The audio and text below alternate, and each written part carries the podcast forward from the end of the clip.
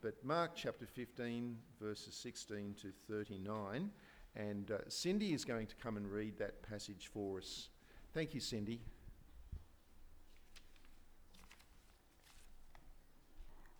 The soldiers led Jesus away into the uh, palace, that is the praetorium, and called together the whole company of the soldiers. They put a purple robe on him, then twisted together a crown of thorns and set it on him. And they began to call out to him, Hail, King of the Jews! Again and again they struck him on the head with a staff and spit on him. Falling on his knees, they paid homage to him. And when they had mocked him, they took off the purple robe and put his own clothes on him. Then they led him out to crucify him. A certain man from Cyrene, Simon, the father of Alexander and Rufus, was passing by on his way in from the country, and they forced him to carry the cross. They brought Jesus to the place called Golgotha, which means the place of the skull. Then they offered him wine mixed with myrrh, but he did not take it. And they crucified him. Dividing up his clothes, they cast lots to see what each would get. It was nine in the morning when they crucified him. The written notice of the charge against him read, The King of the Jews.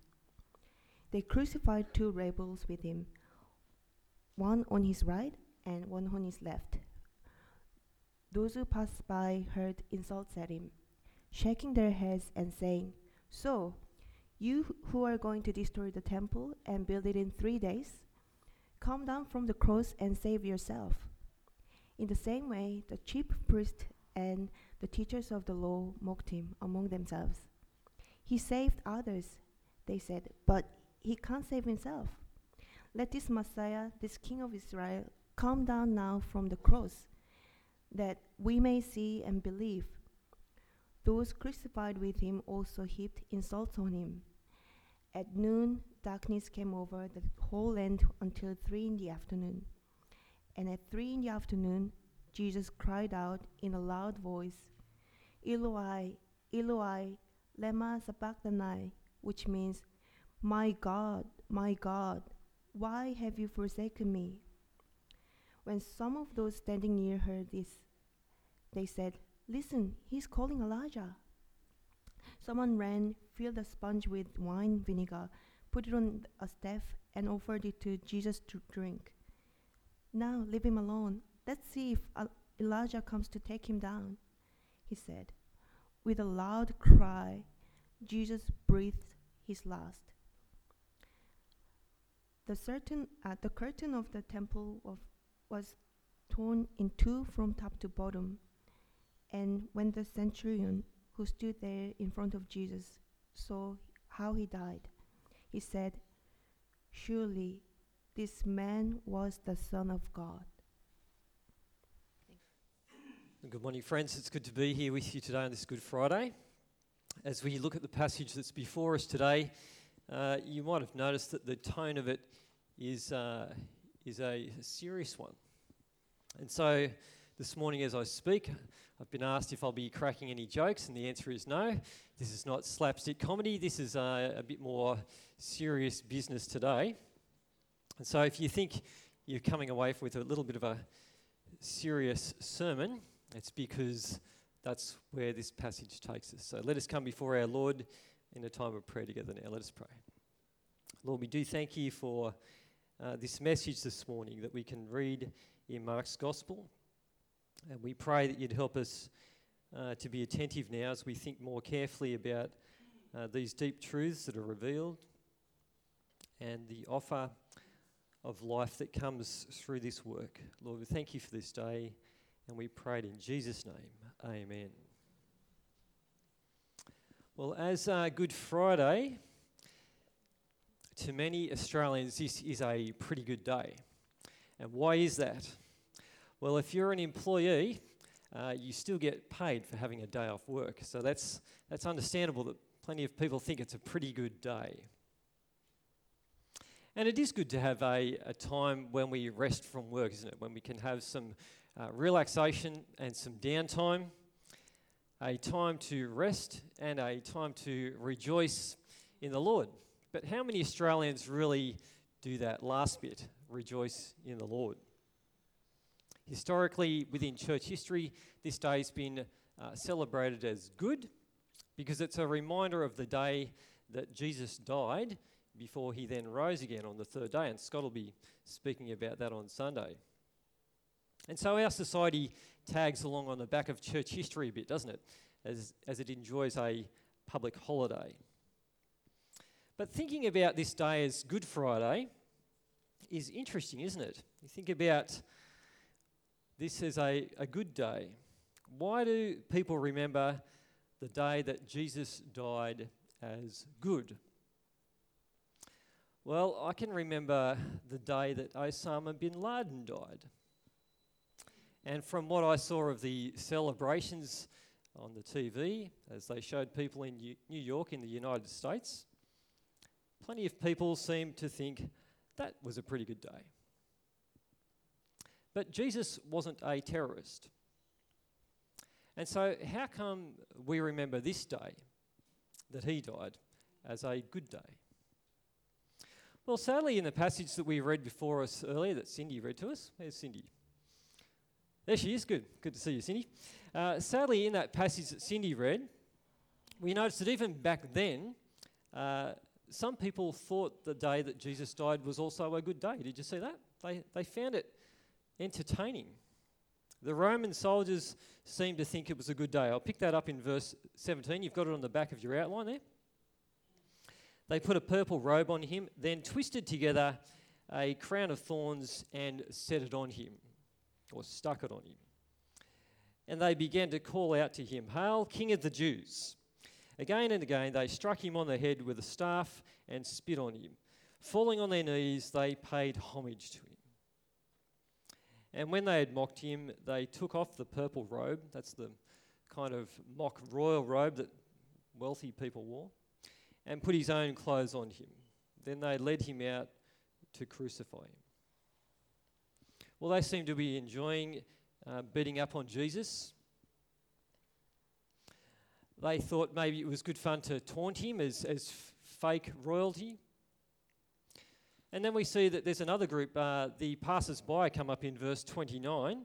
Verse 29 Those who passed by hurled insults at him, shaking their heads and saying, So, you who are going to destroy the temple and build it in three days, come down from the cross and save yourself.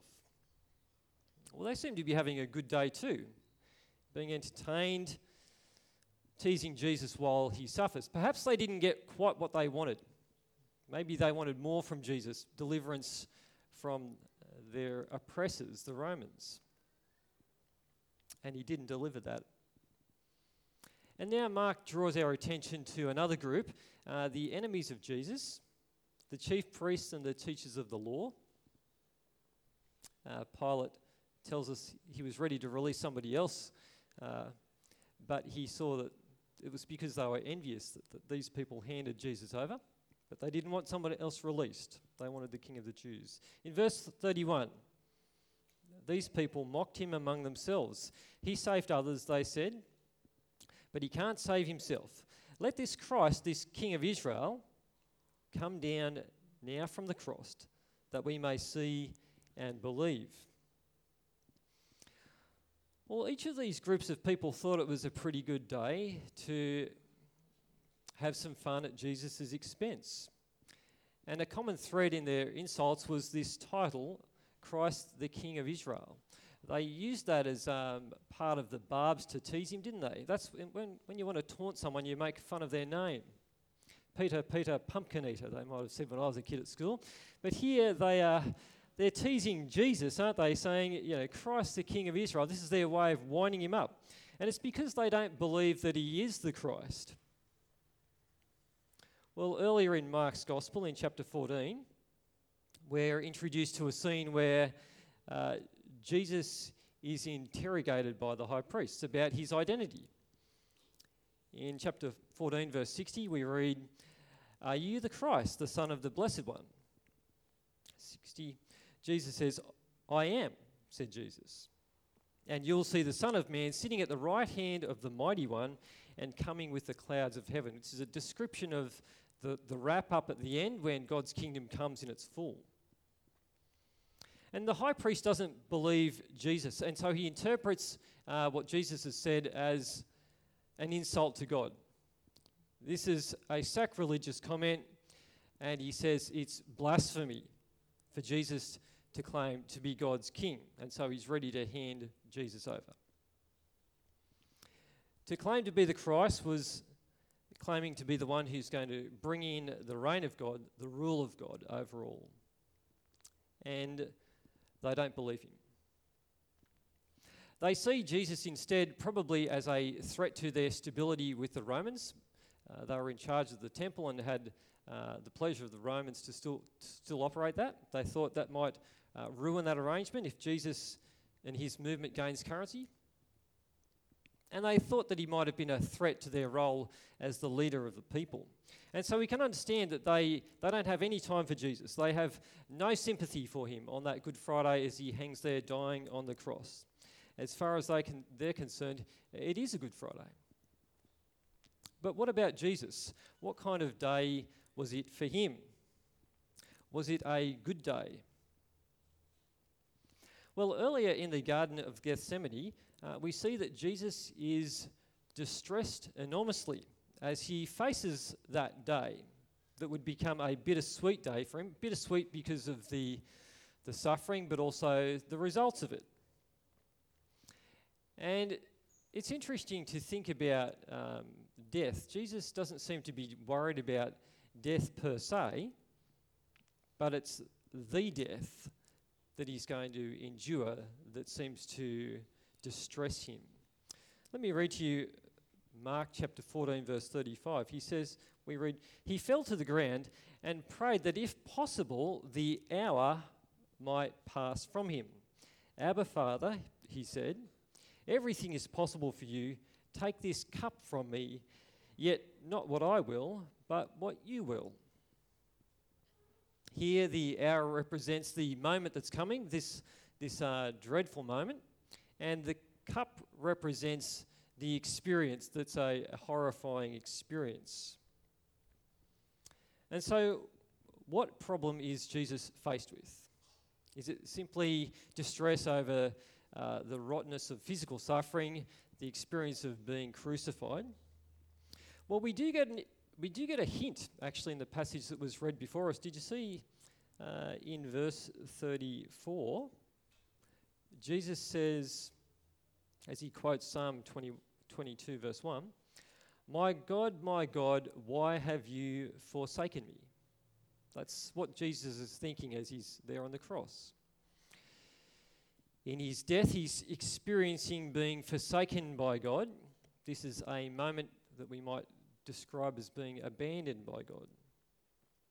And it's a, it's a mysterious moment, really, isn't it? Because we, we've seen uh, from the Gospel of Mark that Jesus is the one who even the wind and the waves obey. He's got the one who's has the authority to forgive sins and raise the dead. It's a, it's a mysterious uh, concept to think of God abandoning God, God the Father abandoning God the Son. But why would Jesus go through that? Why would he go through that day? Why would he take that path? Well, we do get some uh, answers within the gospel itself. In chapter 14, Jesus describes about describes the work of his sacrifice. He says, uh, "This is the blood of the covenant, which is poured out for many." This is when he's starting his memorial meal in place of the Passover. He sees his blood as the blood of the new covenant. It's going to seal the new covenant for us. It's going to be his blood that's going to establish a restored relationship between people and God. He probably has in mind Jeremiah 31, which also speaks about the fruit of the new covenant, which is forgiveness of sins. In Jeremiah 31, verse 34, we read, For I will forgive their wickedness and will remember their sins no more. That's the result of the establishment of the new covenant. God forgives sins. And it's established through Jesus, who comes as this sin bearing sacrifice on Good Friday. That's why he's willing to go through with being abandoned by God, because of the results for people like us forgiveness of sins. In his life, he described his death in this way For even the Son of Man did not come to be served, but to serve and to give his life as a ransom for many. This ransom idea is the idea of a payment to let someone go free. In the past, it was probably about slaves, releasing them from uh, their slavery. But here, Jesus is a ransom for us. He comes to be the one who pays the penalty and takes the guilt of our sin so that we might be forgiven. And Good Friday is the day when he carries out his Father's will as he gives his life for many, hopefully, many of us, if we trust in him. And the Apostle Paul describes uh, this work in this way God made him who had no sin. Jesus always uh, served God faithfully, loved God faithfully. He was, he was perfect, unlike us. God made him who had no sin to be sin for us, so that in him we might become the righteousness of God. Which I take it is a way of saying he's dealt with our sin, so that we might enjoy being looked at by God as those as if they haven't sinned. Well, this Good Friday turned out to be a good day for the centurion who we, we read about as he stood by and watched the events that unfold before him. He would have been a hard man too. He would have seen this kind of thing happening all the time uh, and used to brutality. And so it's, it's remarkable as he stands back and says, Surely this man was the Son of God. He seems to come to a faith in Jesus. And he represents many Gentiles who would also uh, follow in his footsteps and come to trust in Jesus. For him, it might have also been a very sad day as he saw this mystery unfold of Jesus being abandoned by God. And yet, it was a good day, a good Friday for him, since he benefited from the work of Jesus to bring forgiveness of his sins and the knowledge of new life with God. And so that really brings us out of the New Testament to our day and age now, doesn't it? Uh, what kind of day is this for you and for me? Have you come to a point in your life where you realize that you need Jesus as the Saviour for your sins? Uh, God's word is very clear that nobody is perfect, that all uh, have sinned and fall short of the glory of God. Humanity uh, collectively fails to honour God as they should and give thanks to Him, glory to Him. And if we're honest with ourselves, we know that we lack self control, that we, we fail uh, to live up to the calling to be God's people as well. If we're honest, we know that's true. And so it makes sense that Jesus comes to serve and give his life as a ransom for many. He comes for people just like us, people who need him. And the results that he brings are wonderful forgiveness and the fact that we can now stand both in this life and in the life to come in God's grace. Those, that's, that's wonderful news. That's why it is Good Friday, isn't it? But regretfully, those who remain God's enemies, enemies of the Lord Jesus, like some of the people we read about perhaps today, if they didn't turn back, uh, God's word doesn't offer any uh, good news for those who continue to rebel against God. It teaches us that if people fail back, fail to turn back to God rather, uh, and they don't have their trust in His Saviour, then they face God's righteous wrath against their sin without a Saviour. And that's actually described as a frightening state. It's a state of being unreconciled to God. And the Bible uses words like hell, a place of weeping and gnashing of teeth, uh, a state that doesn't seem to end, uh, to describe that unreconciled state with God. And so uh, to face uh, a God who's not going to tolerate sin without a Saviour is a horrifying prospect. But this, it doesn't have to end that way. Uh, this could be a, a very good Friday for some who are still thinking about getting right with God. Uh, this morning, the, the passage focuses on this uh, wonderful invitation of what Jesus has done. He's, he's borne sin, he's become the Saviour. He comes to his kingdom by suffering for us. And so today is a, it is a good day because we can recall the goodness of God to us in Christ. Uh, it's good for those who turn back to God and put their trust in Jesus and what He's done for them. It's good because God promises that He's willing to forgive all of our wickedness. He promises to forgive us all of our sins, the, the things that we're conscious of, that we know about, that we know we need forgiveness for. And the good news is, God promises to remember our sins no more. Isn't that wonderful? That's a, that's a comforting and good thought. And so, this Good Friday, may it truly be a good one for you as you remember the goodness of God to us in Christ, as we see with great clarity his love for us by sending his Son on that day, and for Jesus' willingness to go through this suffering on our behalf. Well, let us close in prayer and give thanks to God for his goodness to us in Christ. Let us pray. Lord God, we do give you thanks for this um, time now that we've had to remember the seriousness of our sin and the willingness and uh, love of Jesus to endure that day as a bittersweet day, a day that would be difficult to endure but bring uh, wonderful fruit for us. Lord, we do thank you for the forgiveness of sins that comes through Jesus, who brings the new covenant, a, a new relationship that we can enjoy with you. We thank you for the comfort of that forgiveness and the fact that we now stand in your grace, both in this life and in the life to come. We thank you for Jesus, our Lord and Saviour, who we know laid down his life but also rose again on the third day. Lord, we thank you for this time now. We've had to think about this passage and these things, and we pray that you'd help us to be those who are grateful and live with thanks in response to your love for us. And we pray for these things in Jesus' name. Amen.